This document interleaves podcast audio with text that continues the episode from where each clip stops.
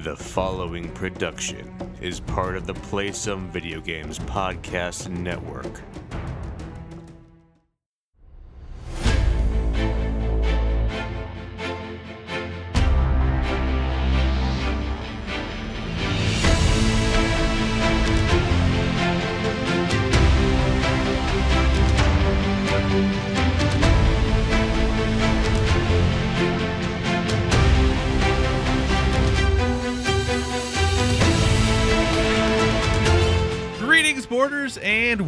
Board with Video Games, the gaming podcast that strives for the right balance of coverage for games you play on your table and on your television.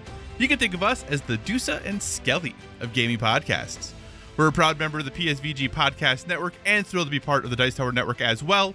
I'm one of your hosts, Kyle, and joining me on this co op adventure, the guy who takes all of my abuse and just keeps coming back, Josh. How are you doing this week? I'm good. I'm tired. It's been a long day with the kid. Uh, but usually when we do this intro, there's a clear picture of which one of the two people I am.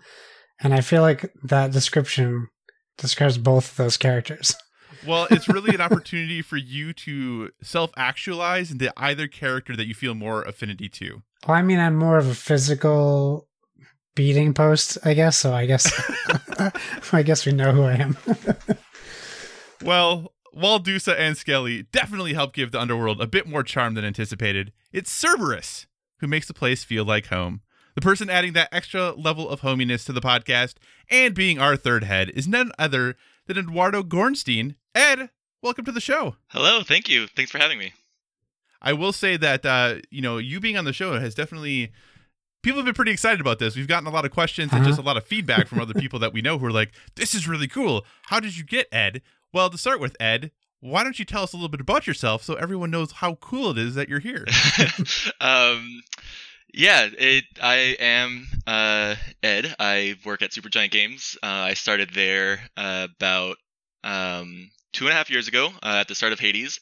Um, and uh, yeah, I I'm relatively new to the game industry, but um, I went to college to study for game design, which I've uh, discovered is a pretty uh, new thing uh, for the industry. Um, and then I got an internship working on Marvel Heroes right after college, um, and only was there for a couple months before it shut down. But that gave me the opportunity to join Supergiant. So, uh, relatively short uh, industry resume, but um, uh, yeah, I'm I'm excited to to see where it goes. Impressive Very- start, I would say. yeah. okay. I mean, yeah. I mean, you could have worse starts, I guess. Yeah. That's very, very true. like So Crucible. obviously, yeah. We have a ton of questions for you, and we'll definitely get to the interview. But we're going to do a little bit of the typical show at the start because Ed has been gracious enough to say, "Hey, I'll do a whole show. Let's go for it." So we're going to do a little taste of the whole show. But like I said, the bulk today will be a conversation with Ed, all things about what he has done, and of course, Hades might come up once, twice, three times. We'll have to see what happens. But thanks so much for joining us this week, everyone. As always, if you have any feedback, questions, or suggested topics, hit us up at Board with VG on Twitter or check out all the awesome stuff over on the Instagram, also Board with VG. We're a proud part of Play Some Video Games, and PSVG is on Patreon. We're thrilled with the support you have given us there thus far, and if you'd like to monetarily support what we do, you can find us there at patreon.com slash PSVG. But the most important thing is just that you listen and maybe share our show with someone who you think would enjoy it. We're also a member of the Dice Tower Podcast Network, so if you enjoy our conversations about board games and would like to dive deeper into that world, we encourage you to check out the Dice Tower Podcast as well as all of the other members of the network. No matter what type of board games you enjoy, there's a podcast on the network that's right for you. So we're going to jump into some topics of the show. Only three topics this week, one from each of us. Josh, why don't you kick things off? Hey, let's do it. I was going to talk about games I played again, but I figured maybe a news topic is better this time. Um, so something that kind of popped up, I think it's just kind of hitting the news like feed like this week. Um, but we have a new crowdfunding uh, competitor, I guess we'll say. Um, it's called GameFound. It is directly competing with Kickstarter, but kind of like maybe indirectly competing with Indiegogo. I'm not really sure uh, what they're thinking as far as that goes. Um, but they are actually launching with a pretty big board game um, called ISS Vanguard, uh, which is by the people who brought us. Um, um, why am I blanking on the name? Star. no, Star Realms. Oof, that's embarrassing. Um, you can go to GameFound.com to find out um, a bunch about them, but really, I kind of just wanted to uh, go over what they describe as their their mission and what they're what they're adding um, that perhaps Kickstarter isn't um, for game creators. So, um, according to GameFound, their simple mission is accelerating the creation of amazing games and giving great tools for creators to communicate with the community. Uh, they have um, a pledge manager that is free to creators and users, no fees. Uh, and I think that's huge for it's like if we're gonna like kind of compare to um, even like video games, it's kind of like Epic Game Store versus Steam, like this huge discount for creators um, and more like more return on investment for them as well. Um, I'm curious how if there's going to be a lot of people that flock to GameFound because of this, and we're going to get uh, maybe a flood of um, uh, maybe like if you look at the Nintendo eShop where there's a lot of content on there versus like a, a more focused thing. But if you look on their blog posts, they kind of really go through a lot of the things they change, and they really, if you if you're familiar with Kickstarter, what GameFound has done is they really streamlined every aspect from comments to stretch goals um, where you can individually select stretch goals and add-ons instead of having to wait for a pledge manager. Um, it does the addition for you, so you're not like trying to guess what you're paying for the game at the end, including shipping. Um, they streamline how pledges work in general and show you like individualized reward contents instead of having to scroll through like a whole Kickstarter page to try to figure out what is included. Um, they also included um, a campaign mini wizard and navigation tool for people who are just like experiencing crowdfunding. Um, and maybe you're just backing their first game on GameFound instead of Kickstarter. Um, I guess so. My question that I want to ask both of you guys is I know Kyle and I have done a lot of Kickstarter. So, Ed, have you ever uh, backed a Kickstarter or have any experience with Kickstarter? So Kickstarter actually started uh, when I was in high school. Um, so I didn't have much disposable income, but oh my I gosh, was... I'm so old. um, I was a big fan of a bunch of games from Kickstarter and tried to follow them as much um, as I could. Um, but I love the idea behind it. Uh, I love how it's evolved over the like last ten years. Oh yeah, it certainly has changed a lot since uh, its inception. So, so the big question is: do do we need another crowdfunding site, and do we think that? Do you guys think this is doing enough to either improve on Kickstarter or or in like separate itself from Kickstarter? I love the idea that they took the way they that a lot of creators used Kickstarter and then just built them like all all the all the strategies that they developed over time and then turn them into like built-in features. Um, I think it's always awesome when a new service sees the opportunity to like formalize the things that uh, other uh, services are doing well, but uh, are kind of added on to the base functionality. You kind of see that with like you see that with games too, right? Like that's how MOBAs became a thing. Like you yeah. you use one thing in one way and then you like formalize it. So I think that's awesome. Kyle. Yeah, this is interesting because I, we've seen a number of other people try to break into crowdfunding. You know, Hasbro even has their own kind of crowdfunding thing that they do now. Uh, but I think GameFound is European, right?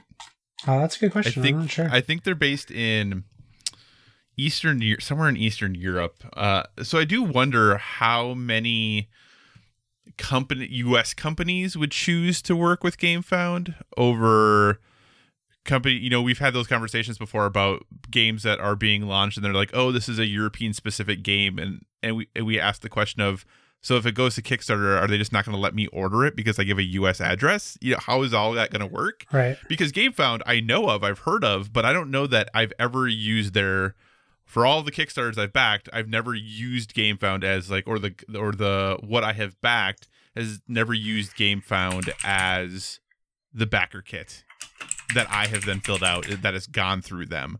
So I do wonder, you know, what aspect that has or impact that will have and maybe because it seems like they are charging so little and providing so many tools for free it won't be a big deal uh, but i wonder if maybe that's why they're doing it that way Right. because that could just get way more complicated and maybe i'm wrong uh, but you know that's just one of the things i think of right away is where are they located i'm pretty sure they're a european company and, and do I see a lot of U.S. companies, you know, deciding to skip BackerKit or whoever else they're using, um, because they could just go to GameFound and get their Kickstarter and BackerKit kind of all in one product, which is cool. I think that's cool that they're doing that. I, I just don't know how many companies are gonna go from what they already know and feel comfortable with. Yeah, that's a good point. I mean, um, uh, international shipping is a huge problem in Kickstarter.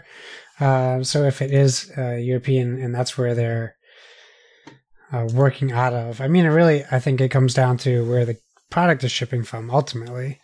Yeah, Um, so it'll be interesting to see. Realistically, if they if they hit the ground running, it's a good start for them. But we'll see exactly what what happened is Kickstarter would just change its interface to match GameFound if it was successful. Um, so I don't think it's like the end of Kickstarter, but um, competition is good, right? Like we need choices and options and and uh, see there's pretty there's like two crowdfunding sites right now really um so another one I, I don't think is a terrible idea but it's interesting i think it has a lot of promise I mean, there's kind of four, right? well i'm not counting uh has, hasbro and Fig is still a thing, right? what Isn't Fig still a thing, or did that go away with Microsoft bought? i don't know what Double that is Yeah, I think Fig, is still a thing Okay. too. i'll but- take your word for that one i don't know what Okay. I do want to share really quickly uh, my exciting news, Josh, about Kickstarter. oh The longest outstanding game that I had that had not shipped now has a release date. a release date not even a shipping Oh no, date no, no, Josh! It's but it's a video game, oh it's a video game and it's coming out in 11 days from today. what game is it Raise the Dead. Was it developed on playstation 2 How's it gonna look? Oh, no, it was actually announced, but I think it was announced before PlayStation 4 was out. if I recall, because I backed this thing in twenty summer of 2014, and if I remember, PlayStation came out in November, four came out in November, so the game was announced before PlayStation 4 even launched that it was coming to PlayStation 4. And they've had a ton of issues. I'm just really excited for them that they, that this is getting to ship now. That's really exciting. I'm super stoked. Uh, they're it comes out October 22nd uh, on PlayStation and PC, and then it will be. They're looking at porting it to Switch uh, in you know that awesome indie machine that the Switch is uh, in early 21. So nice I'm super excited. Raise the Dead, it's coming, and it's before Halloween. What perfect timing! Hey, that's very cool. And Fig.co is a thing. I didn't know about yeah, it. I thought Fig was. but there's a Flashpoint digital game, the board game. So I'm excited. there you go. Now I have to back something. Awesome. All right. So my story then, uh, Ubisoft has announced the official Assassin's Creed Valhalla podcast entitled Echoes of Valhalla, exploring the Vic- Viking history of the game. So we're seeing more and more of these official podcasts tied to games. The Last of Us did one, uh, God of War did one, and probably others. But you know me, I'm a PlayStation person, so I can name those two for sure. Um, so is this a trend we're going to continue to see, and kind of how do we think uh, this lands in comparison to books, movies, comics, TV shows, board games, all these things, you know, uh, working to develop and deepen the lore of games. Do we have a favorite? Kind of what are our thoughts on all this? Ed, starting with you, you know, as someone who makes games, what are your thoughts? Are these things cool? Uh, I would say so. Yeah, like I've always been a fan of like the expanded lore, expanded content sort of approach, if if it's possible. Like, um, I know back a couple of Assassin's Creeds ago, um, they partnered with I think the extra credits guys on YouTube. They did because they had the extra history, and then they would. I like. I loved watching all the um like expanded like information and like just immersive like uh content that you could get just before you play the game and it kind of gets you in the mood to uh, be what a, a part of whatever civilization that they're a part of so i think it's awesome if it's um available to the dev team and the, i think the biggest thing is like if it if it gives you critical information about the game, then that might feel more like a like, oh god, now I have to re- read up before starting the game. But if it's just adding on to it, then yeah, more power to them. Awesome, Josh. Your thoughts? So I opened up my Stri- my Stitcher Premium and searched video games, thinking I would see a bunch of like. Uh, there's a lot of video game podcasts, at least under that like search. We did pop up Yes. in the first search, so that's good for us. Um, but there's nothing about like there's not individual shows. Like I was I was curious if like a God of the God of War, Last of Us would pop Mhm. up. Um, I think the problem with podcasts, uh, obviously we're one of them, uh, is it's hard. There's so many that unless you're specifically searching for it, you may not ever discover that it exists. Um, but all, all that to be said, like if I could just search, like I'm playing Assassin's Creed, and I'm like, "Oh, wouldn't it be really cool? Like it's like a when I like when I watch movies, like I was the nerd who would watch the director's commentary or the special features, right? So like if I finished like Ghost of Tsushima, like, hey, wouldn't it be cool if I searched and found a Ghost of Tsushima podcast? Like I get that that's that's great. Um in fact, I, I listened to How Did This Get Played, which originally started as a like make like a podcast about bad video games and how they like how could this get have gotten made? But they just got sick of talking about bad video games that they just talk about games they want to. Like they did a last of us 2 um and things like that. So there's there's a lot of content out there for for people looking for it. I think with specific games like assassin's creed valhalla that's um good if they want history of viking lore because you also need to know what you're signing up for you're not necessarily going to go find out about um I don't even know enough about the game yet to even give you specific examples of the late main character, but like you're not going to find out about the this this uh, Vikings quest or or why they've come to England necessarily on the podcast. But you might. You don't really know. For sure.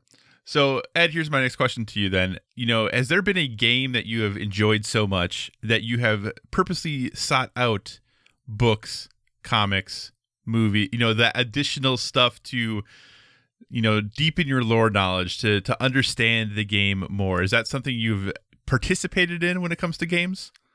Uh, I'm sure there's more examples, but the one that comes to mind is because it's on my bookshelf. Um, I've only bought one World of Warcraft novel, but I bought the Arthas uh, Warcraft novel, and it it it actually didn't teach me anything I didn't know because I had played Warcraft 3 so much and I had played Lich King so much, but um, it was the sort of thing where like I'm craving Warcraft universe, but I don't necessarily want to sit down on my computer and play it right now, and it was just a good way to like scratch that itch. Um, but I think I think another one would be like tangential stuff where like you play Civ and then you like go into the Civ wiki or like Age of Mythology. I used to play a lot of Age of Mythology and I actually learned quite a bit about like e- Egyptian mythology just by playing that game. Um, but it didn't really make me seek out new information there. Do you so hear the that? follow up question then. Hephaestus, the sequel to Hades. so here's the follow up question then. Uh, have you seen the World of Warcraft movie I have. And your your review of that movie briefly? I pressure. I really like I really liked a lot of aspects of that movie. Um I felt that I enjoyed it a lot more because I was already a huge fan, but like what let me down was that I went with people who weren't as big as fans as me and it didn't hook them. So for me it was great. I wish and hope I don't know what the new latest news around it is, but I I would hope that they keep making them. I thought like the artistic achievements on that movie were incredible. Um but yeah, I wish I wish it had done a little bit more to bring new people into the world. Awesome. Josh, I know obviously you are reading the Horizon Zero Dawn I was gonna say I, I just have it. It's just right here, always. Yeah. Um, have you done read other books? You know, listened to other podcasts, gotten to lore in other ways? Back in the day, um, I dabbled in the Star Wars um, expanded universe, but that's a long time ago. Like Shadows of the Empire old, so that's like a very very long time ago.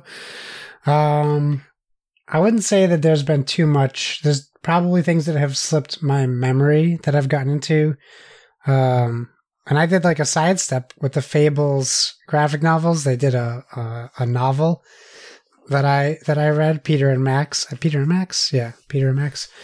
Um, so there's a novel based off of a comic book, which I kind of sidestepped, but um, I'm I'm struggling to think of maybe other video games that have gotten me into um, reading or some other form of entertainment. Yeah. I've listened to the Last of Us podcast, which was really good. Uh, the God of War podcast that they did. And then I think the only book I've read is I bought the Spider Man prequel book. Oh, before the, game came Spider-Man. out. Yeah. And I read that. And it was pretty it was pretty good. So it just it took me a long time to get over every time they talked about like the Spider Man, and I was like, uh, that, that took a, a little bit to get used to. But yeah, I, I, think that's about all I've done. I know there's, I believe, a new book coming for the Miles Morales game. I think is there. I bought that Spider-Man book too. One, it might be a comic. And it's I did one not of the read two. it. so there might be one of the two, but and then obviously, I mean, TV shows and stuff. I think, you know, watching The Witcher and all that good stuff. But I think, especially podcasts, and I guess depending on what you want to count, and I'm sure, we'll, and this will definitely come up later. Uh, but watching NoClip and watching documentaries about games is always something I'm kind of more interested in. Is I tend to be more interested in how the game got made, yeah, than I am necessarily in the lore of the universe of the game. But I don't know what that says about me, though. I really like characters and lore. I just tend to prefer those things. So, all right. Topic three, Ed, it's all you. yes. Uh, so I I um, uh, saw a Kotaku article uh, that pointed this out, but in the latest Baldur's 3, Gate 3 patch notes, um, it came out about uh, about a week ago. Um, they have analytics for what how people create their characters and what the most popular options are, and they've like put the most popular of each uh, attribute together and saw what character uh, people made, and it turned out, as they described it, um, to be a generic vault dweller. So um, I found that super interesting, and obviously they did too because they directly call out their community to be like, "We gave you uh, demon horns and and tails and like all these colors and options." Um, and they they want to see all these awesome creative uh, characters, but uh, like the uh, Kotaku article like mentioned, like it it it, ha- it maybe shows us like a side of RPG players that um, we all kind of experience, where like sometimes you just want to feel the comfort of something familiar. Um, so my question to you guys is, uh, what what do you, what do you see this shows about RPG players, both tabletop and uh, digital, and then also when you make your characters, what do you go for usually? Yeah, this this hits me hard because I have a a specific type of character I play. Like I'm always a barbarian, or or uh, the closest thing you can get to a melee fighter. Always, even in my Gloomhaven campaign, I picked a. I changed a range guy to hand to hand combat. uh, I think the reason why it happens is um, playing it safe. Uh, this is a long time to invest into something if you plan on playing like a Baldur's Gate 3 it's probably a 120 hour game or longer like the investment in your character is like I would be so worried to and this says a lot more about me I think that I'm I'm I'm scared to try new things. and um, with the uh, with Diablo, that's probably the only game that I've really played every class because I think once you finish Diablo, you get the whole game, right? You can just kind of go through and and mess around with other characters. So maybe Baldur's Gate is similar, but I think because it's more RPG uh, focused, you're actually developing the character more than just picking a class and maybe Vault Dweller is the safest bet. and I mean, I'd like to think in my head I would go crazy and pick like a reptile class and add horns and and make him a necromancer. I don't know, but like I I wouldn't. I would want to do that, but I don't think I would. Um, I would be afraid to change. I would be afraid to give me green skin or white hair. Like I'm so plain that it's it's it's a this is a direct attack on me from from Baldur's Gate. Calling us all out.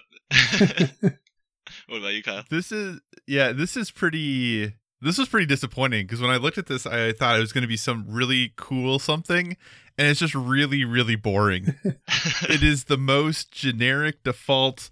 Oh goodness. And I tend to go pretty much the opposite way because video games in general tend to be an escape. So I'm someone who my characters tend to never look like me. Um, if given the opportunity to play as a female, I almost always create a female character. Um, tattoos are usually going to be something I'm going to go for. Scars are pretty cool. Uh, really wicked, awesome haircuts are something I'm totally into. I will spend as much time as I need to to get really cool looking hair. Uh, I don't know. I I just see this and I'm very. I guess this for how creative RPG people say they are. This is really disappointing when you look at this.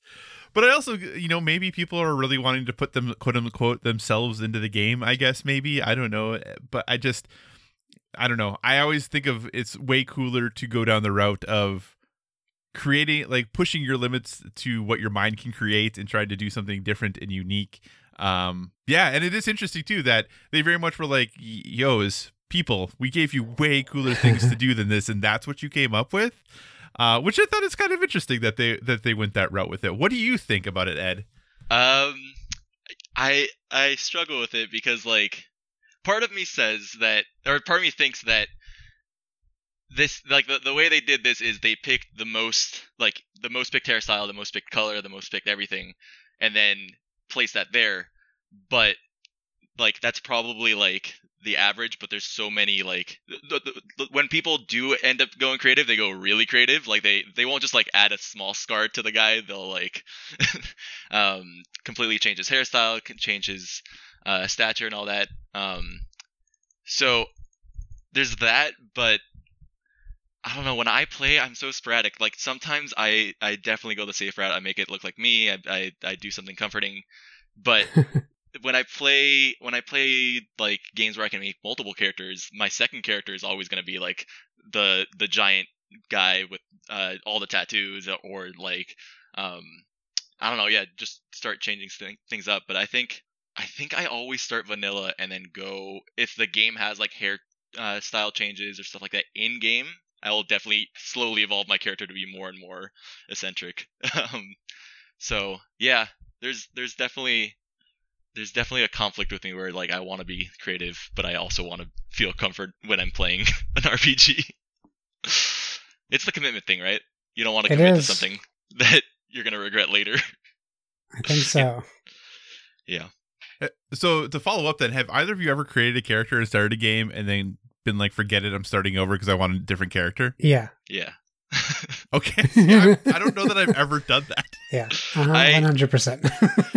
the the stuff that comes to mind is like I tried um Final Fantasy 14, the MMO, uh, Mhm. out, and I made I don't remember the the different names of the f- factions, but I I was the tiny character, and I picked a really squeaky voice, and I just could not get through the game with such a squeaky voice, and like it just didn't feel right, so I ended up going the other way, and I made a giant character with a deep voice, and it was like okay.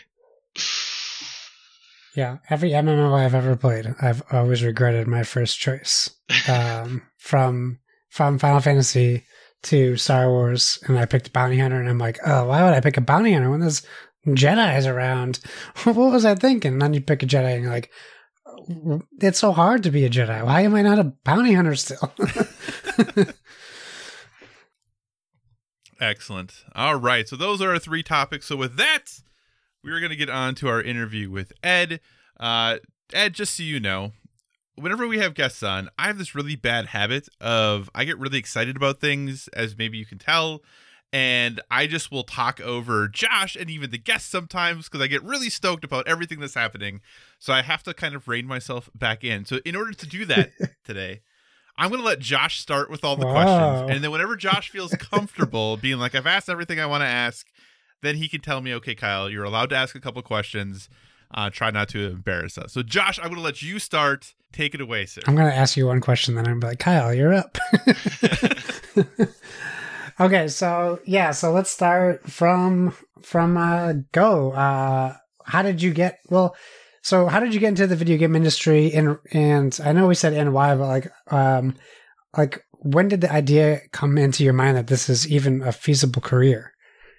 Yeah, that's a that's a great question. Um, I grew up playing video games. My dad played uh, all the classic uh, PC RTS games. So like my first gaming memory is sitting on my dad's lap, like watching him play Age of Empires, Oh, the the very first one, like Rome in Spanish.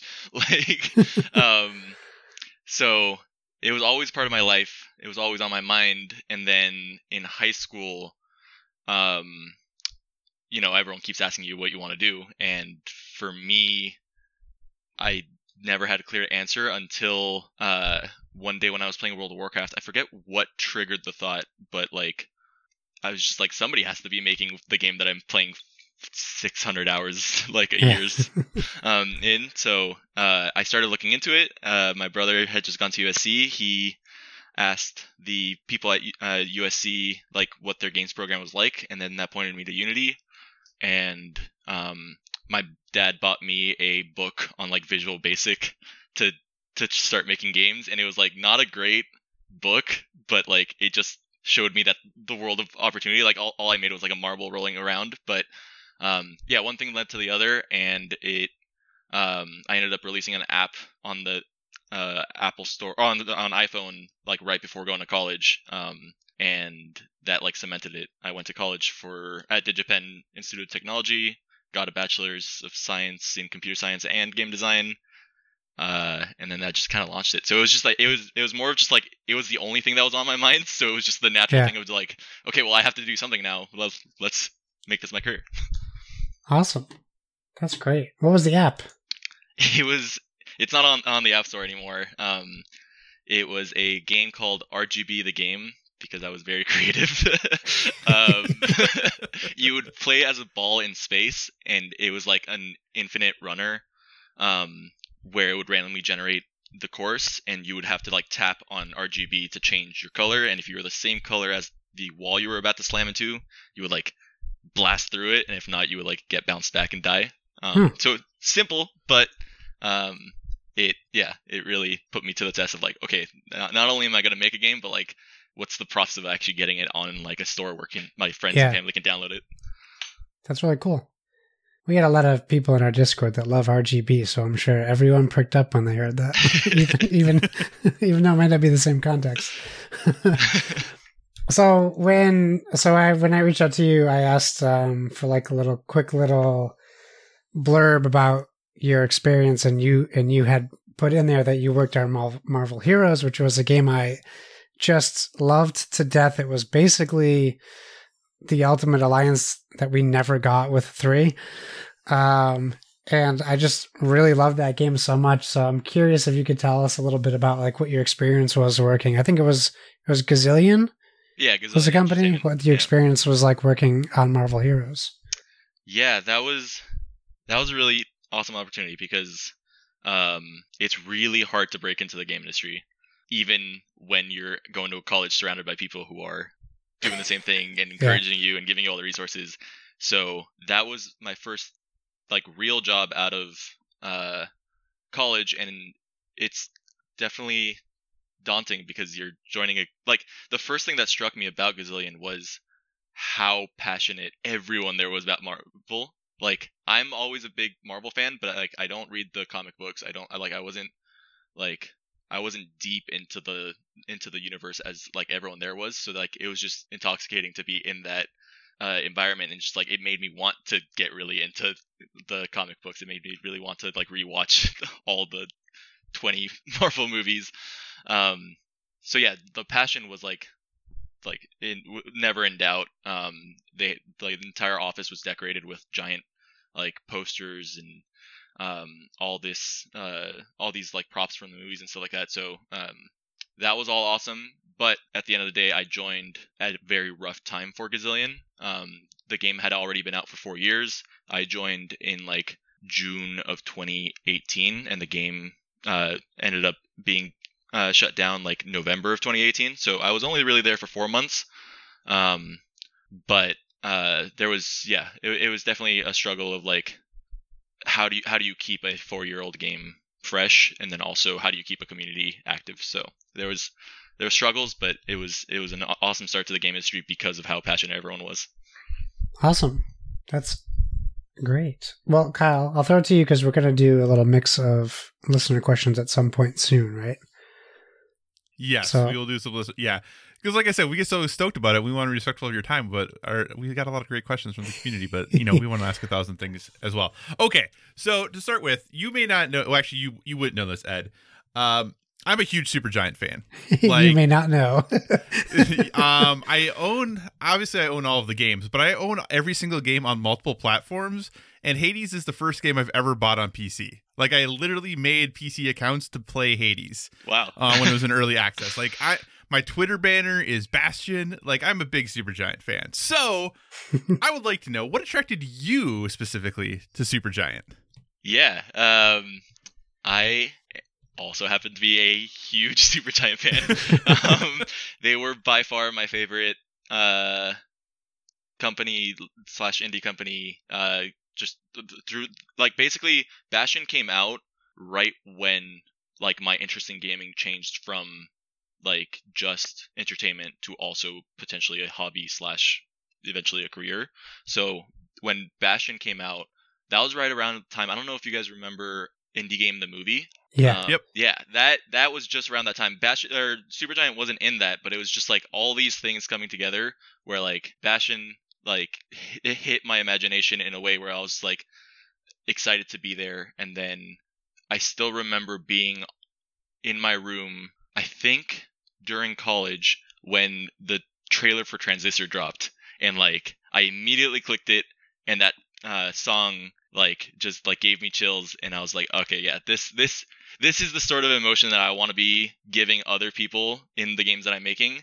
And nowhere in my imagination did I think that I would literally get to bake the games at the company that gave me that emotion also. Um so just the when the opportunity came up to join Supergiant right like it was literally like all things converged on Supergiant right at the end of Gazillion because Gazillion shut down. I was about to move out of the Bay Area back to San Diego where my family is, and literally I see a Twitter uh, post saying that they're hiring. Um, I I like the thought crossed my mind where I was like, oh, if Gazillion doesn't work out, they just finished Pyre.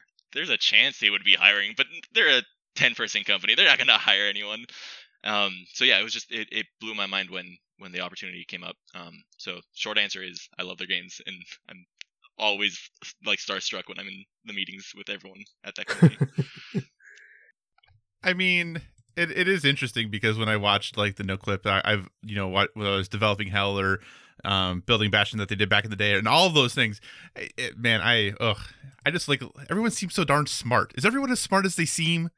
Everyone at that everyone there is extremely talented and smart at what they do. Like there's there's no doubt about it. Like I didn't know what to expect, um, but it's just like the the yeah, e- everyone there is top of their nick game. It's incredible. So, final question before we jump in deep into Hades stuff. So, on Supergiant's website, your like title, I don't know what what do you want to call it, it just says design. Right. What? Okay, like I said, I'm not smart. You all are really smart. what in the world does that mean? What do, what is it you would say you do there?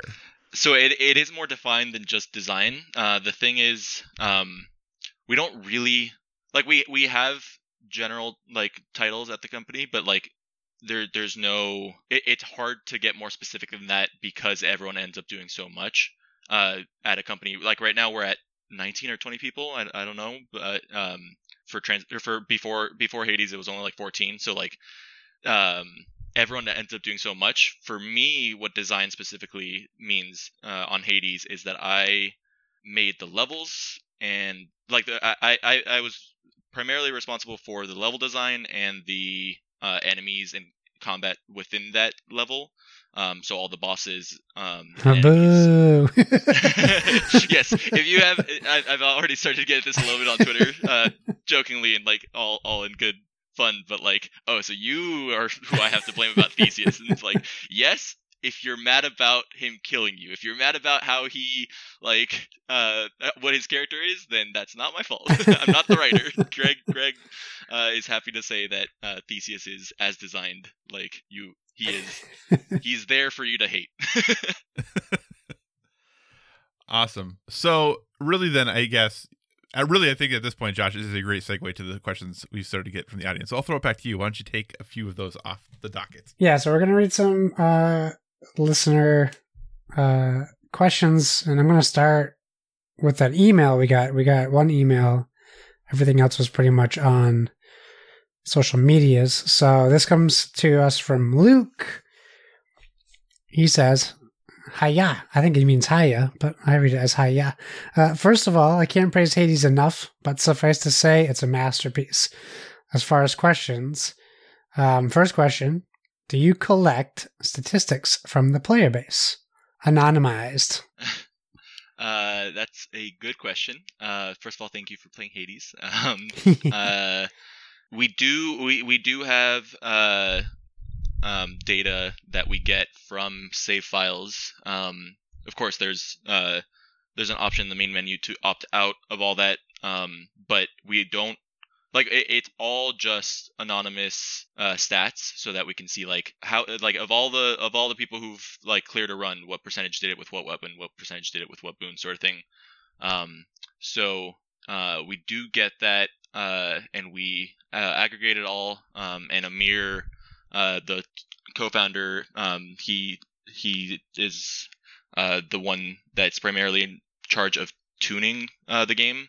Um, so he just like dives into that and uh, tries to pick out like what information is um, pointing towards things where we want to make changes. Um, his philosophy, he's always described it as it's not necessarily that everything needs to be like we don't we don't need every boon to be picked the same amount as every other boon. The the important thing is is there is there a situation where this boon is interesting um, right. Is there is there a build where this can do something? So it's hard to get that from like exclusively from the analytics, but it's like the sort of thing where if we see, okay, no, this boon is only getting picked one percent of the time. Okay, now maybe we need to find not necessarily buff it, but maybe, maybe find more things it can interact with to make it interesting. Nice.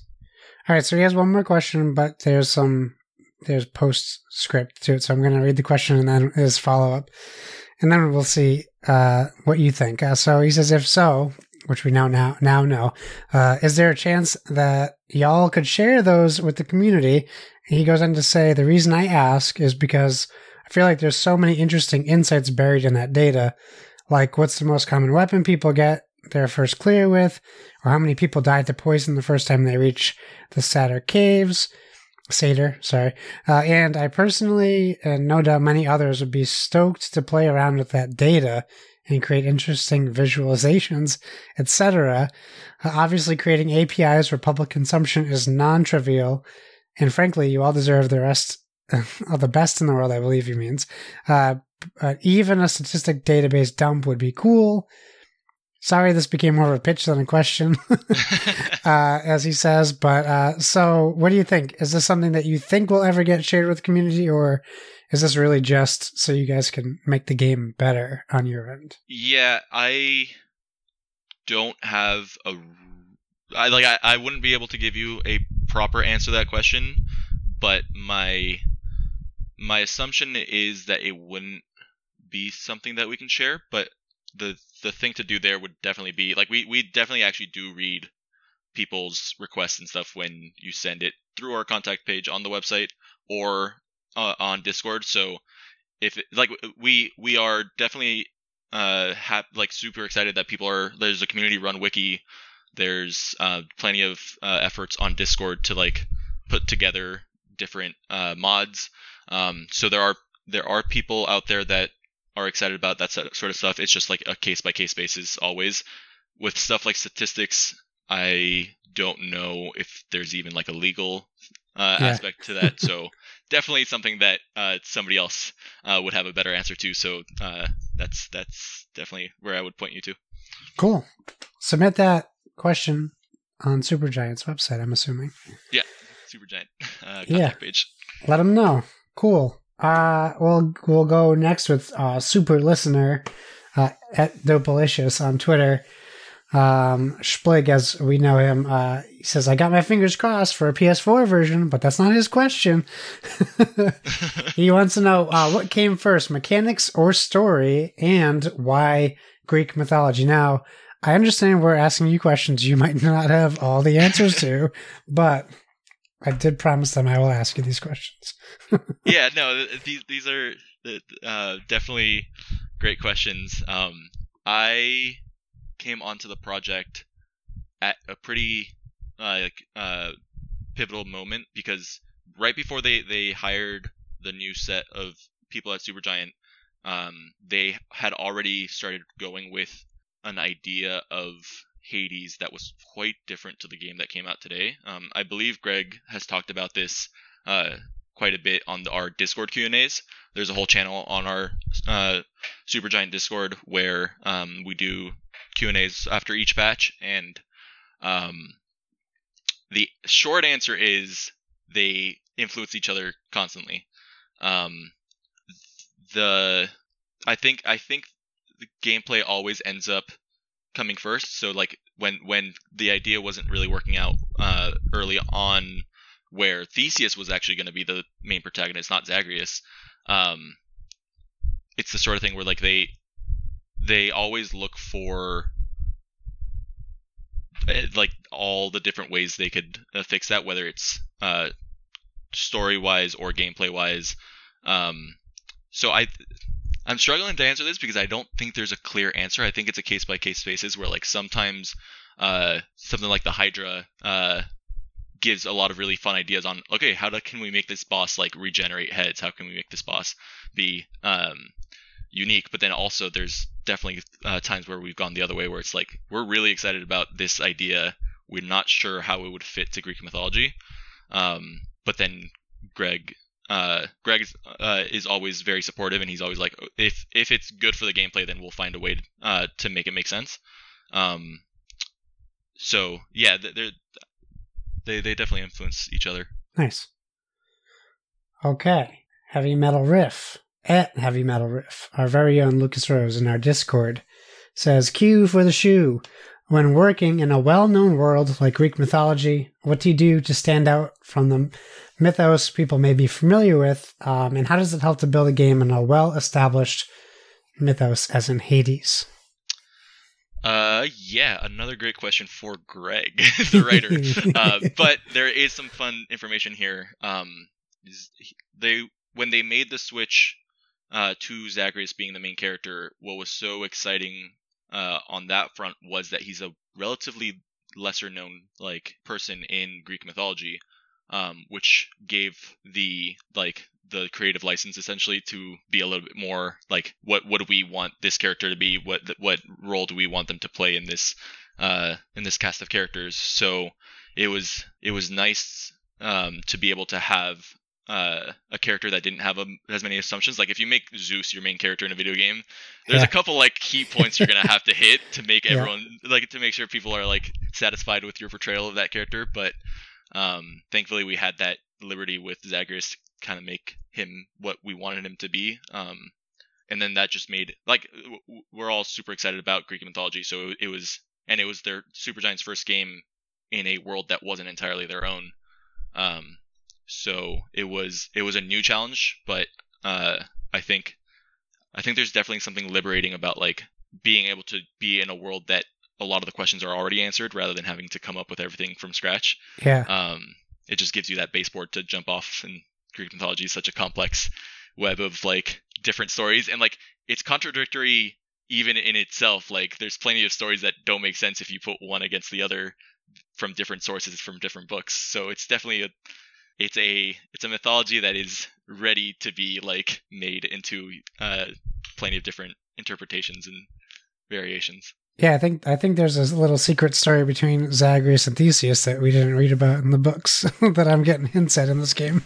yeah, yeah. I mean, there, there's, there's the sort of thing where like there's a quest line or not a quest line, a narrative line in Hades where like uh, Zagreus and. There's minor spoilers if you want to mute the next 30 seconds, but uh, Zagreus and Dionysus trick Orpheus into making a song about them because it's something that Greg discovered where, like, in certain lore, or in certain books, uh, Zagreus and Dionysus are the same person in Greek mythology. Ah. But sometimes they write them as separate characters. So he he took that and ran with it, and he made a uh, uh, like a narrative moment where like they they joke and like they play a prank on Orpheus to write a song where they're actually the same person, and then like Zagreus expects Orpheus to take it uh, to not take it seriously, and then he does, and it's like, oh god, what have we done? That's awesome. Uh, I uh, I I know this is the listener question part, but I could really go off on a tangent right now uh, with the the writing for this game. Um, Kevin Austin at PSVG Kevin in our Discord, he, he says, I imagine part of the development work had to be done via work from home uh, due to COVID. What kind of challenges did that pose? And what do you think you learned from that? We were uniquely set up to adapt to the work from home shift because even before COVID, we already had work from home Fridays where not everyone, but almost everyone at the company um, would work from home, and then that meant that all almost all our setups were already ready to go. Um, when it shifted to okay, now instead we're always going to be working from home. Um, they they uh, the studio was super supportive and uh, helped us upgrade any equipment that we needed to make it comfortable. Um, we we wanted to make it as comfortable to work uh, at our home desks as it was to work at the office. Um, so thankfully, we were already equipped, and we definitely had the mentality of like we're in a unique situation where COVID actually doesn't impact our productivity in any way and doesn't threaten the way we make games. Um, which is very unique and uh, we the, the, unique situation to be in. Uh, of course, with so many people struggling uh, with their uh, ways ways of life being changed. So we definitely had the mentality of we need to take advantage of this opportunity and like not let it go to waste because um, we were very fortunate to just be able to keep uh, charging forward with a game that had already been out in early access for a year, already had a passionate yeah. community. Like there was there was there was a lot of opportunity to just keep keep uh, working and keep work uh, uh as a distraction from uh, the rest of what was going on. So that was really nice to have. Great, Kyle. On onward. so Ed, why don't you just take us through, if you'd be willing, a little bit about just kind of your design kind of i guess history with hades? Like what what specifically did you work on? What that process is like? You know when do you get feedback as far as you're going? It sounds like everything you've been telling us and everything i've heard is that supergiants is super collaborative atmosphere. You know so kind of why don't you take us through just kind of what that process was like for you? Yeah for sure. Um my my initial responsibilities when I started was to uh, start making levels. Uh, so we, when when I was introduced to Hades, the core loop was already there. Um, in the sense that you we had the, like there was a home hub, and then you would go out, you would do a couple rooms, come back, um, and spend some of those resources. Um, so the first thing was just how, like to define what what each biome's like personality is going to be. Um, it we knew like Tartarus is most uh, similar to like a, a traditional dungeon crawler. You have floor spikes, you have um, enclosed rooms. Um, so that was definitely like the um, the the constant so to speak. Um, whenever we started experimenting on biomes after Tartarus, um, we would always be like, okay, we know we got Tartarus to work. We know that that's fun. Like this general size of room um, is nice. Like, um, so it, uh, my my first thing that I had like full creative control of was like, okay, what do we want Asphodel to be? Uh, I, I got like um, information from Greg uh, and from Jen uh, on like the creative direction of what what Asphodel is and how we want it to feel. But uh, it was kind of up to me to experiment with like what's how do how do we vary up traps? And for for Asphodel, it was like okay, what if the floor is literally lava? Like if everything hurts you? Um, if you if you enjoyed the safety of walls, what if we take the walls away? like, yeah, uh, I was gonna say some of us didn't enjoy that the first time we got there, but anyway, continue on. That's fine, no big deal.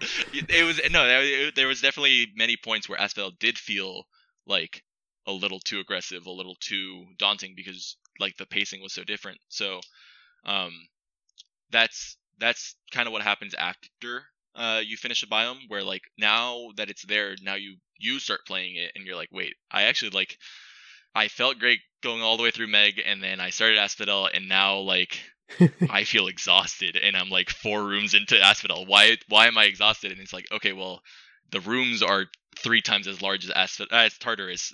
That means that I'm spending a lot more time searching for uh, enemies. Like I'm spending less time fighting.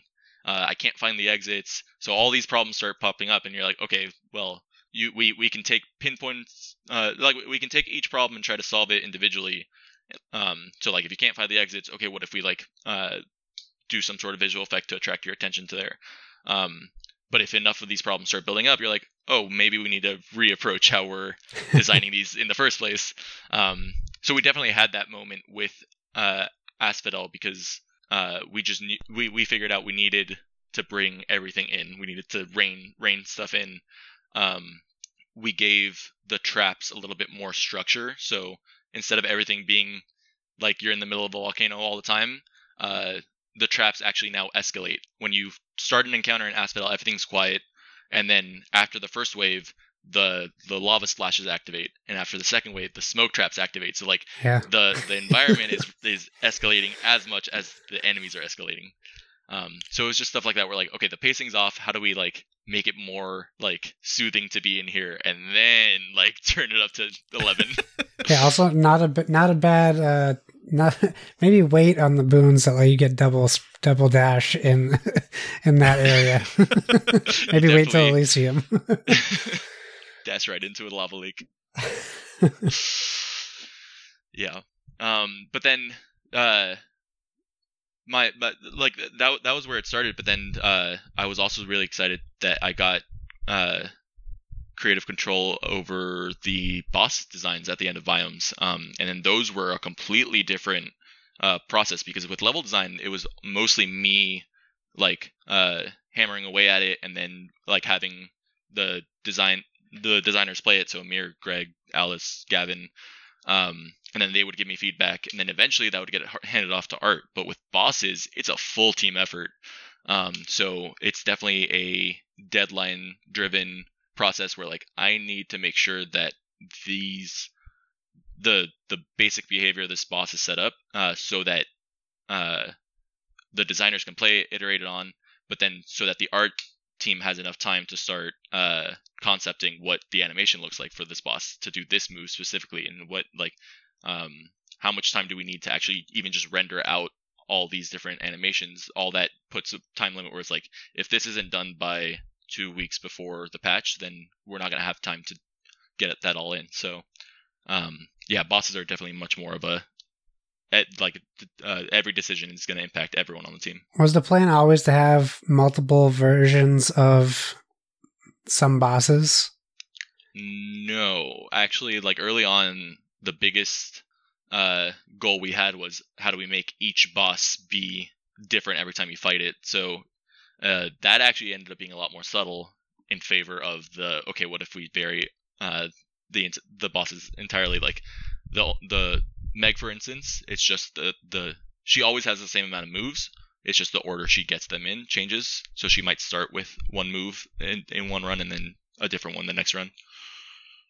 I like how that you guys added like this like um, um, side-scrolling shooter appeal to like their attacks, like you're playing like Gradius in the arcade because they're shooting bolts at you in waves, and um, there's like a, this subtle moment like when you start the level and Zag, and Zag goes.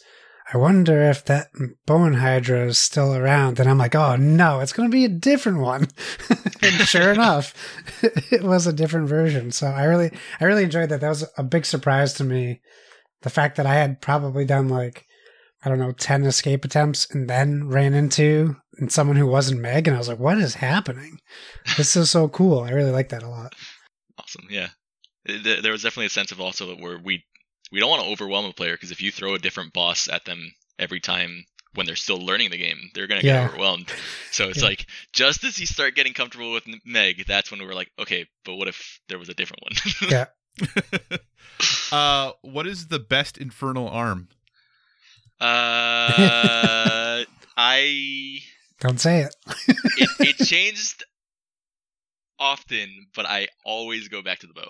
Oh, It's the bow. I was so For- afraid of that.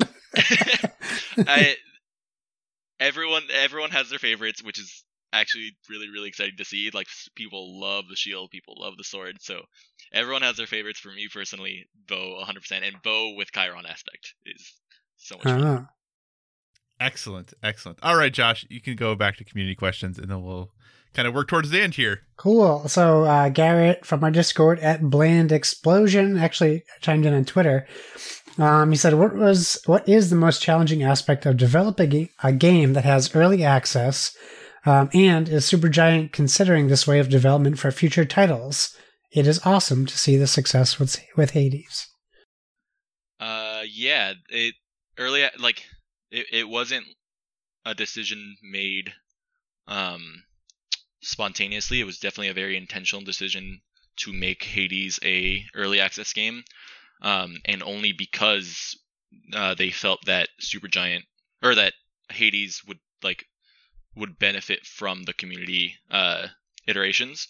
Um, they like the, the the way I've heard Greg and Amir and Gavin and all them talk about it is like if Transistor or Pyre or any of their previous games was an early access game, it just wouldn't have worked because um, narrative and story based games tend to not come together until the very end of uh, production. So like they they've talked about this before on interviews where like Transistor wasn't like really playable to a normal player until like the last 10% of the project. Um, so even if you have people playing it, they're not going to give you anything that is actionable um, because it's so hard to get a full understanding of what the game's going to be. Hades, on the other hand, from the get go was designed to be okay, we have a working loop that, like, even if it ends right at the end of Tartarus, like, this short loop um, is already playable, it's already fun, and it's already something that somebody can, like, get a picture of what the full game would be like. Um, so it was just a very natural fit for early access. Um, and Hades definitely would not be the same game it, it we ended up shipping if it wasn't for like all the feedback, all the discussion, all the um, community interaction that we had uh, for a year and a half on Discord. Like it, it was it was incredible to see just how much response there was and just how willing people were to like to invest in a game, but then also be okay when it changed because we definitely changed some stuff where it's like we hope that people don't get mad that we're gonna be like changing their favorite weapon, but the sword, like the sword's uh, special, it didn't always used to be the Nova. It was, um, I forget what it was early on, but with changes like that, you're just like you're you're hoping that the community, um, even if they don't like it, will see it in a constructive light and try to uh, give um, actionable feedback. And we were just constantly blown away by how how positive that interaction was. Awesome. Uh, our last listener question comes from at Gareth on Games on Twitter. Uh, they ask, uh, Hades is incredible on just about every level. Given all of the mechanics put into the game, is this the first step before a Supergiant uh, take on Diablo? Um, and he says, if he's right, can I voice the character, please? um, I think Supergiant, or I don't know if this is a controversial statement within the team, but I feel like Hades is already Supergiant's take on Diablo. Like, I think so, yeah. um, we, like, I, I'm a big fan of uh of Diablo, but nowhere near the level of like super fan that uh a lot of the uh people on the team are of Diablo 2. Um, I like I know Amir and uh Darren are just like uh super super passionate about Diablo and Diablo 2 so um it's it's definitely we, we definitely see it as a compliment when people like w- when this game brings back memories of uh Diablo. Yeah. um and one of the one of the designing principles early on was like Hades is a reverse Diablo. You're not fighting to get into hell. You're fighting to get out of hell. So um yeah I I would be excited to make more stuff that is similar to Diablo, but I would say we've already done what our take is. awesome. All right. So, what is what aspect or what about the game are you most proud of? um, that's a tough one. Um, I I think for me, for for my contribution to it specifically, it's the Theseus and Minotaur boss fight. Um, I feel like that was the one that we had the wildest dreams for. We we wanted it to go so many different directions, um, and then had to like rein it in. Uh, but I'm just happy with how those two characters interact in that fight, where they each have their own distinct roles. Um, Yeah. And you can approach the fight in multiple different ways, and which way you want to, who, who you want to take down first, and then also, uh, without spoiling what the extreme measures version of that fight is, how we were able to be like, all right, screw it, let's just have fun with this fight and see how far we can take Oh, this. boy. Um, yeah, that that there there was so much freedom on that fight, and that that was exciting, and uh, it's always fun to see people love to hate that fight. I kept looking up, wondering why those health bars weren't going down. yeah. All right. So No Clip, uh, Danny O'Dwyer's joint, has been documenting the development of Hades in their docu series Developing Hell, which is on YouTube and is excellent. Listener, if you've never watched it, I highly encourage it. Uh, so what's it been like having kind of a, a crew stopping in every once in a while to, to scope in on development, to talk to you about how things are going? What's that experience been like? it's been nothing but positive from my experience. Um, I was already a big fan of NoClip before they before we partnered with them, so it was just super exciting to be like, oh, okay, I'm I'm curious to see what this is going to be like. Like, are they going to be in here every day, or are we going to be like putting cameras on the wall, sort of thing? Uh, but it's actually a lot uh, lighter than that. Um, we had uh, NoClip come in like one or two days per uh, episode um, where they would film like where, where they would bring all the equipment. Uh, jeremy uh, lives locally. Um, he's he's uh, danny's uh, partner at noclip um, and that's when they would do like all the interviews. Uh, we would go into the office or into the conference room uh, do the interviews there uh, but other than that it was mostly us filming ourselves um, we would like start recording uh, our meetings. Uh, JP uh, at the office would uh, set up a camera when we knew that we were recording something that might be interesting. So it's more of like um, for each episode they wanted to like give it a theme. Uh, they did like an art and sound episode. They did a uh, the first one was just about releasing it. So it's like when we knew that we were doing something that could potentially be used or be an interesting thing, we would uh, start recording. So it was really seamless. It like we like it would be barely no- noticeable that they were there, but when they were there, it was really exciting. It was like a friend coming over to visit because they're just really great people. So nice. Very cool. Uh, I will say, uh, I like the no clip stuff, and I've, I've always kind of you know followed what Danny did, and I, I think the um, the docu series he he did with developing hell, and I know there's still one more episode coming though, has been really really great. But I will say, uh, when watching the uh, art and music episode, my goodness, that I Darren and Jen are really really good at what they do. My goodness, they really, I was really like, I, oh. I didn't know this I was like- existed. I have to watch this now. Oh yeah, it's really good. But yeah, you just really see how uh, supremely talented the people at that studio are. My The goodness. first time ever in a game this happened to me when you enter Eurydice's chamber. Every time I enter now, I I stop and I let the song, the entire song play. I For have sure. to. It's in, it's such it's it's such a good song. Such so well performed. Yeah, it's, So- it's the sort of thing where like I would be at my desk and I would be with headphones on listening to stuff, and like obviously all the all of Darren's soundtrack is part of my iTunes playlist. But then suddenly like I would start hearing like my desk was in front of his desk. So I would just like start hearing music behind me, and there's plenty of times where I just like take my headphones off and just like listen to him just like start figuring out what he wants Hades songs to be. So it was, I'm I'm constantly awed by uh their his work and Jen's work and all the art artists' work at Supergiant. Kyle, can we sneak around copyright law and put a Hades song at the beginning, opening of our podcast instead of our normal one? You know what we could do is we could direct them to Supergiant's website where they could pick up a copy of the soundtrack to support, you know, their small local indie game developer. That's what I would recommend. okay, fine. Um, okay, so in the world of video games, or as things have gone, you know, for the most part, you talked about all the really positive things that have happened with early access and on the Discord and, and communicating with fans.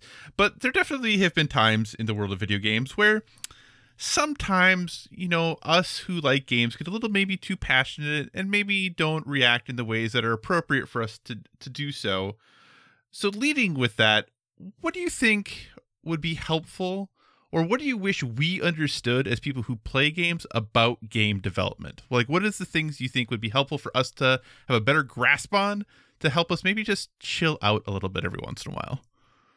Um, that's a great question. I it it's hard to say generally. Um, but I think I think the biggest thing that we all succumb to when we're on the internet is we forget that there's always a human on the other side. Um, thankfully, uh, we've had a really positive uh, community interaction throughout all of Hades and throughout most of Supergiant. Um, but yeah, like you mentioned, that's obviously not always the case. Uh, but it's in my experience, it's extremely rare that somebody set out with bad intentions. It's almost always a miscommunication. So, Mm.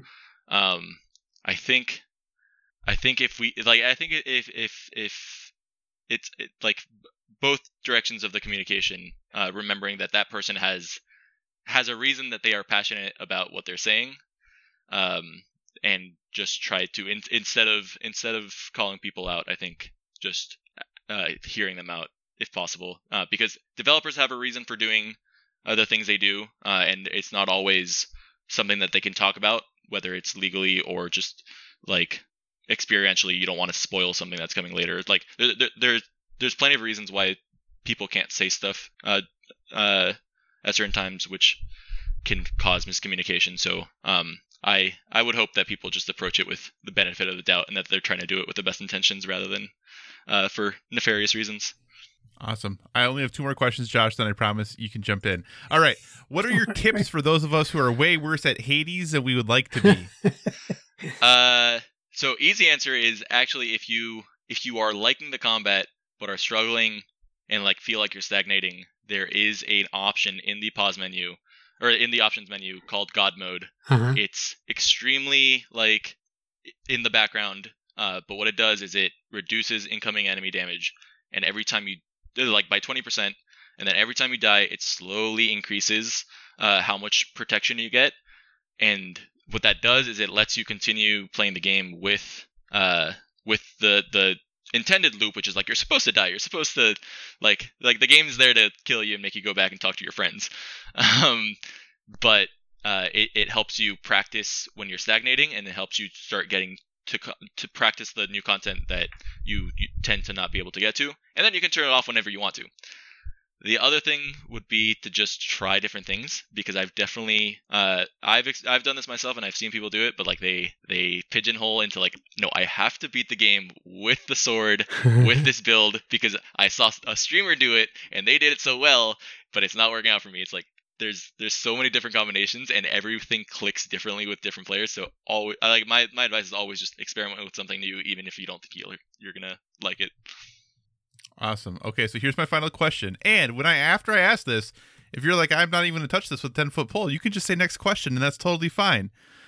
In one of the episodes of the No Clip documentary, and I don't remember if it was Amir who said it or Greg who said it, but ostensibly they kind of said, okay, yeah, you know, once we get 1.0 on Hades, you know, it will be a complete package and it will be done basically.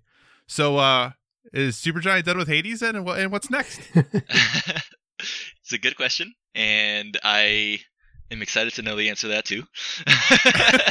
um, it's it the the philosophy the work philosophy at Supergiant is always uh, put hundred percent of our effort and passion into each project, and then once it's done, reevaluate, see how the team feels, see how uh, the like see what was successful, what the community was excited about, and then make a plan of how to go forward. So I think it's definitely too early to say because we're still in that process of re- like we're, we're we're starting that uh, that retrospection and like seeing uh, how how we each feel and how what we're excited about. So I don't know, but I'm I'm excited to to see and be able to share with everyone um, as soon as as soon as that's clear. Awesome. Josh. Kyle, you're supposed to give him an ultimatum and say, either tell us what you think of Jason Schreier or tell us the next Supergiant game. I would never do that. I have a question for Kyle before we ask before I ask you our next questions. Kyle, do you know how many escape attempts you have made and how far have you made it in the game? Um, I have not made it as far as I don't know how many I've made. Oh gosh, I think I'm in twenty something Okay. area, and I've gotten to the end of the second world, but that is all the farther I've gotten. And okay, of Elysium or you've gotten to Elysium? No. No, I've seen I've seen Elysium because of thing, other things I've Oh, watched, okay. but All right. I'm at 29, okay. and uh, I I didn't get the chance to play it yesterday, but Thursday night I made it to Hades and thought that I did a good job, but I didn't do a good enough job. um, but yeah, that was it was uh it took me a while to get there, but it was very enjoyable. I suspect I know what what, what how that played out. Yeah, I don't wanna spoil it. I don't want to spoil it for for Kyle, but there's a really cool. Um, I really like the like I would call it maybe like a mini level before Hades, um, because it really changes. I can tell. I mean, I guess I can say this. It's a minor spoiler. It's very um, claustrophobic, and I like that because it makes you change your whole gameplay style. So that was really cool too. I really like yeah, that. that was definitely an intended change where uh, before that biome, uh, you had a lot of room to work around with, um, but we were trying to find new ways to challenge the player. And like one one thing that we hadn't done was actually just go back to what the original prototypes of Hades were, which is just like, what if you didn't have a lot of space? Like even if you have four dodges, like you can't just get out of the way. So hitting walls. yeah, no, that that biome was exciting because it was like, how do you design an interesting room that's in one screen space? And most of the rooms in that biome are just one screen space. So it's just like yeah, it's it's it felt like minimalist design when you're like trying to design design those houses where like the kitchen, the living room, and the bedroom are all in the same like yeah. 100 square foot space. And it really feels like a gamble too, uh, when you're just making your decisions on what you're going to do and you don't really know what's ahead of you. So I, I really like that aspect of it. Um, okay, so let's let's do the first thing. So we're we are also a board game podcast, and it would be silly if we didn't ask you uh, if you have any experience with board games. Um, tell tell you could tell us that it's just Monopoly. We won't judge you, um, or it could be more. Um, and if you are playing board games, what kind of board games do you play now? I am a board game fan. I have always wanted to be more of a board game fan than what I am, but um, I'm uh, lucky enough to have a group at Supergiant that is uh, also excited about board games. We have a Gloomhaven uh, game going. Nice. Um, we haven't played since court since COVID, so that's really sad. But we uh, we're make we we had been making pretty good progress, so um, I'm excited to get back to that uh, as soon as we can. Um, uh, but yeah, for me, it was more of the sort of thing where like when I grew up, I was excited about board games, but my family didn't have the patience for them. They would always like they, they they would they would do their best, but like I would want to play a five hour risk game, and they would be pretty done with it at the one hour mark. So I can't blame them. So I would end up just like taking all the pieces of risk and like doing my own like Warhammer 40k style like armies and stuff like that. Yeah. Um, but yeah, no. Lately, I've been playing Gloomhaven. Uh, we're we're trying to find a lot of the digital uh adaptions. Like uh, we want to play Wingspan uh this next week, so that I've never played, but um, they have a seemingly really awesome Steam uh version of it. Yes. So Yep. yeah, I, I want to check that out. But yeah, I'm I'm constantly exploring them. I I have I bought. I forget where I put it. I bought a new board game that I just need to convince somebody to play. It's the uh, it's like a Civ style Through the Ages or something like that. Through the ages, yeah. Yeah. Yeah, yeah. It looks awesome, but I still haven't dug in. nice. Well, luckily that's a super light one, so you'll have no issues at all. There is Always also problem. a s- Civilization board game too. oh, Um, is there? uh, Civilization New Dawn, I believe. So that also exists if you're a Civ fan. oh, Uh, another tidbit is uh, at at the design program at DigiPen, the college I went to. Uh, you spend the first year and a half to two years making board games. So I, oh wow! uh, I have experience making them, and I uh, actually really enjoy the liberty of just being able to like grab a sharpie and change a card Yeah. and like be able to iterate on stuff that fast. So um, one day I, I hope to get back into making board games just as a hobby because it's fun. There, I mean, there are a ton of video game related board games coming out these days, and I mean, you work for a company that has amazing art that would translate really well to board games. Just saying. that would be pretty awesome. I, I, I would love to play that game. So. Well, I'll say I know for a fact Isaac Childres, creator of Gloomhaven, just recently completed his Hades run, and I bet he would love to incorporate Hades with Gloomhaven, or even get a awesome. I did not know that. Frosthaven campaign story in there.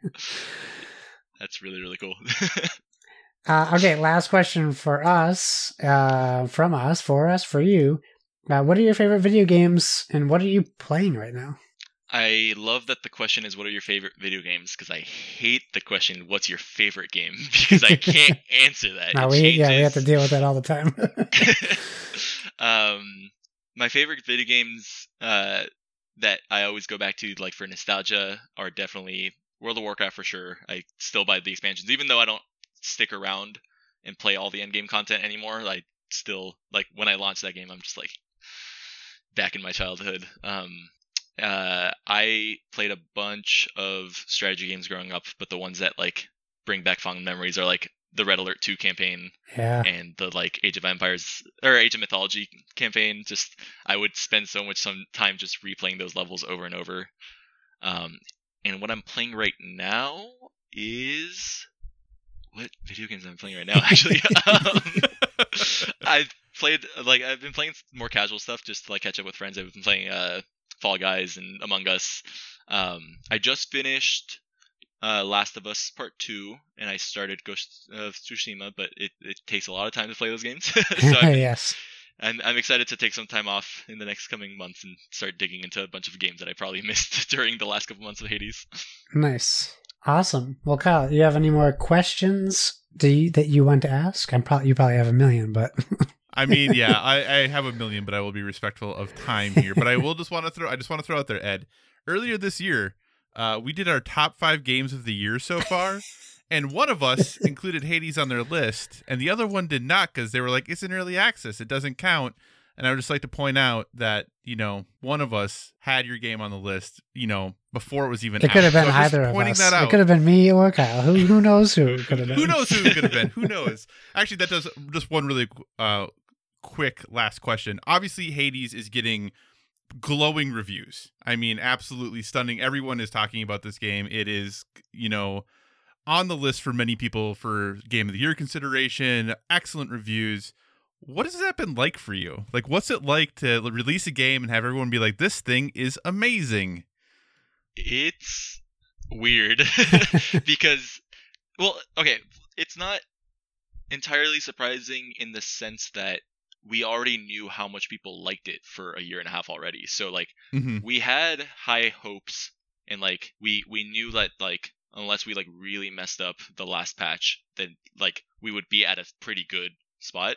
But I don't think anyone at Supergiant even remotely like expected like as glowing reviews and like as like consistently positive um like uh feedback that we've gotten like steam is still at 98% overwhelming and we're like we're all like scared to talk about it because we're just like there's no way it's going to keep going like that like but like the the longer it stays there and the longer like the consistent feedback of positivity is there it's just like it's it's overwhelming in a really awesome way um and it's it's hard to believe and we're still constantly grateful because it's definitely not a guarantee with games ever um but like the the, the ones that always like make the team smile the most that we share like we we share all the uh tweets that we get and all the all the reviews written and the ones that always stick out are like when somebody was having a really tough time for whatever reason and then they played the game and then they share how the game made their life better even for just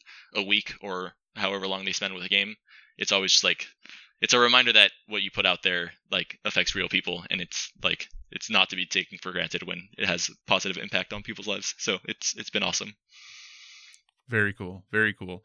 Well, we're to kind of move towards the end of the show here, go towards wrapping things up. Obviously, we are a gaming podcast, but we would want to give you one recommendation, suggestion, or thing that we're currently into that is helping us live that well rounded life. And as the guest, you can either go first, or if you want, Josh and I can go first, and you can give your recommendation at the end. What would you like to do, sir? Uh, I'll kick it off. Um, Go for it. I don't know if this is intended, but I interpreted this as something that shouldn't have anything to do with gaming. So Correct. my That is correct. okay, okay, cool. Yes, you, you nailed it. my my recommendation is actually a uh, book that uh, I got uh, as a gift, but has been huge for my uh, hobby of cooking. I really really enjoy food. I'm a big foodie. Kyle's Uh, eyes just lit up. oh my gosh, why haven't we been talking about food the whole we could time? have just done an hour and a half of food. We could have. Um, Ah. Yeah, no, but I I love like trying out different foods, but then also making foods at home. And the my recommendation is the book Salt, Fat, Acid, Heat uh, by Samin Nosrat. I hope I said that right. But uh, she is really uh, it's she she wrote a really fun uh, book to read that has taught me so much because my style of cooking is improvisational. I don't tend to follow a recipe by the word. Like if I want to make a new dish that I've never made, I'll look up three or four different recipes, some of them videos, some of them online stuff, and then just take the stuff I'm excited for and then try it out and then like iterate on it. Um, but the reason her book's so great is because she teaches you the why instead of like just like the how of why uh, of of cooking. So I've learned why uh, dishes have uh, acid, even though they're not primarily an acidic dish, or like why salt like has the effect it does on foods depending on what time you salt it. Like you don't want to salt fresh food beforehand because it'll make all the the the natural uh, fibers like wilt and stuff. But uh, you do want to salt meats and stuff days in or like a day in advance if possible because then that'll give it time to go all the way to the center of the protein and like fully disperse so you won't have like a salty exterior and a bland interior. So it's just stuff like that where like instead of telling you just salt your food and she tells you okay no you i've i've tried these different things and this is the reason why this works and this is like how you can like improvise if you want to like if, if you if you taste your dish and it tastes one way and it's kind of not working then maybe try adding instead of adding salt directly try adding a salty cheese and then they'll still get the same effect while giving you flavor. Um yeah highly recommend. Really great read. And it's really pretty. It has like a lot of like color and really well drawn out like like she she shows you like the different kinds of salt like what's the difference between kosher salt and himalayan salt and all like that. And then like there's an artistic rendition of the salts it's really cool. Nice. Uh, real quick, have you watched the Netflix special?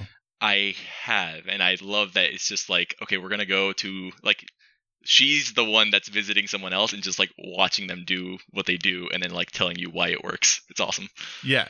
Okay, so then number two on your, and I had noticed this and I was wondering if this was true, but on your Supergiant profile, it talks about how you've learned to cook a mean paella. So what's the key to a mean paella? Uh, lots of love. No. um, I love paella. Um, I wanted to make it for myself. I did the thing, like I said, I watched like three different videos. I watched like traditional Spanish paellas, and then I watched like American interpretations of them. Uh, I honestly think paella is like just the toppings that you personally get most excited for because there's paellas that have like a bunch of seafood, and then there's paellas that have chorizo. Um, I think it really comes down to like you should be able to customize the paella to have the the things you want, and for me that's uh, Spanish chorizo, uh, uh, dark meat chicken, uh, shrimps, and scallops. And I like scallops because they they don't make the dish fishy, but they add that like fillet of of uh of like uh good seafood. So yeah, I don't know. I think I think it's paella is all about customization. Wh- wh- whatever you get excited for. Awesome. Josh, your recommendation. Well, it's gonna be a downer. Uh, it was gonna be the boys, but I already, I already gave, I already recommended that. But the season finale was very good. Uh, I'm gonna recommend, um, and this is like a light recommend. It's American Murder: The Family Next Door on Netflix. This is a horrible story. Um, I didn't know about it, so I actually like this. Apparently, everyone I talked to knew knew the story, knew what happened. I had no clue. I don't know how it skipped my radar.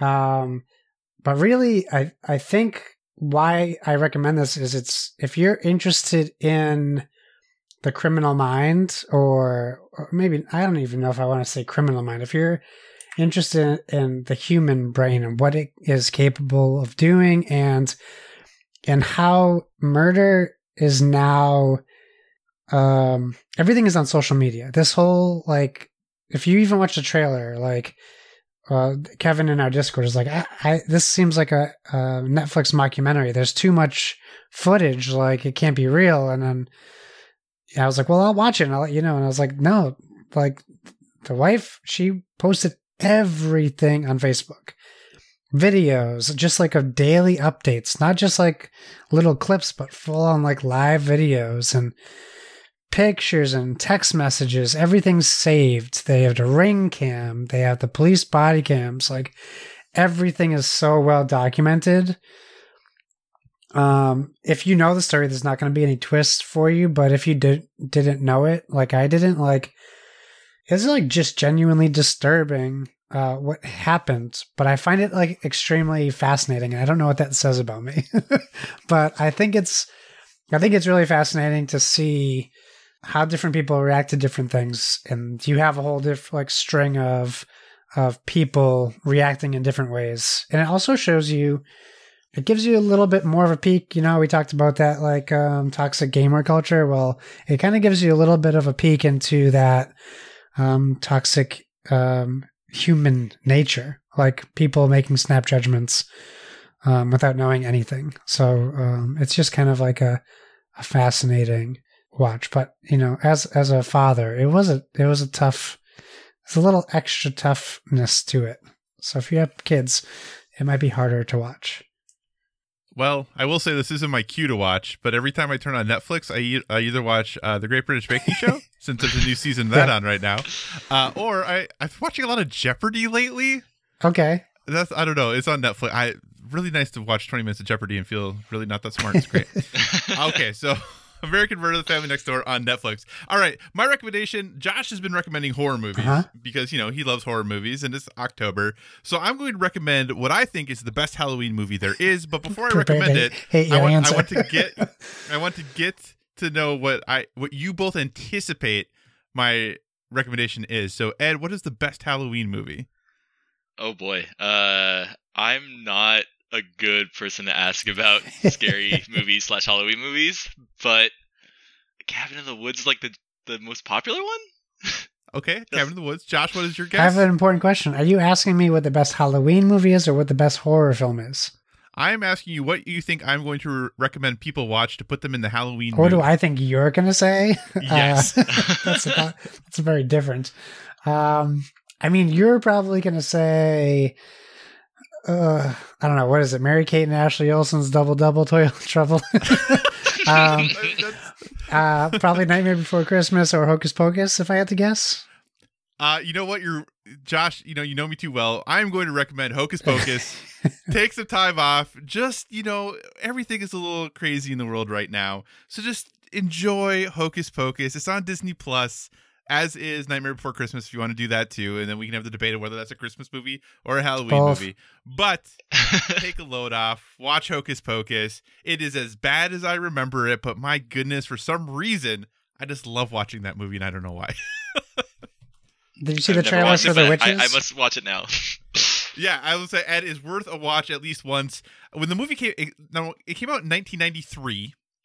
Don't say, So don't was a while say if you were born yet or how old you were. No, no, Don't it say came out in 1993. I'll keep the suspense up. And all I could say is a lot of movies from 1993 don't hold up really great. I'm just gonna Oh, leave it at that. Oh, Kyle, I don't know. I think we're gonna have a fight about that on our next podcast. on our next podcast. I'm just saying. Let me let me rephrase. Movies that were very mainstream, trying to get a whole lot of people to go to the theater and make money. Movies from then don't hold up super great. Have you watched? Have you tried to watch like Cliffhanger recently?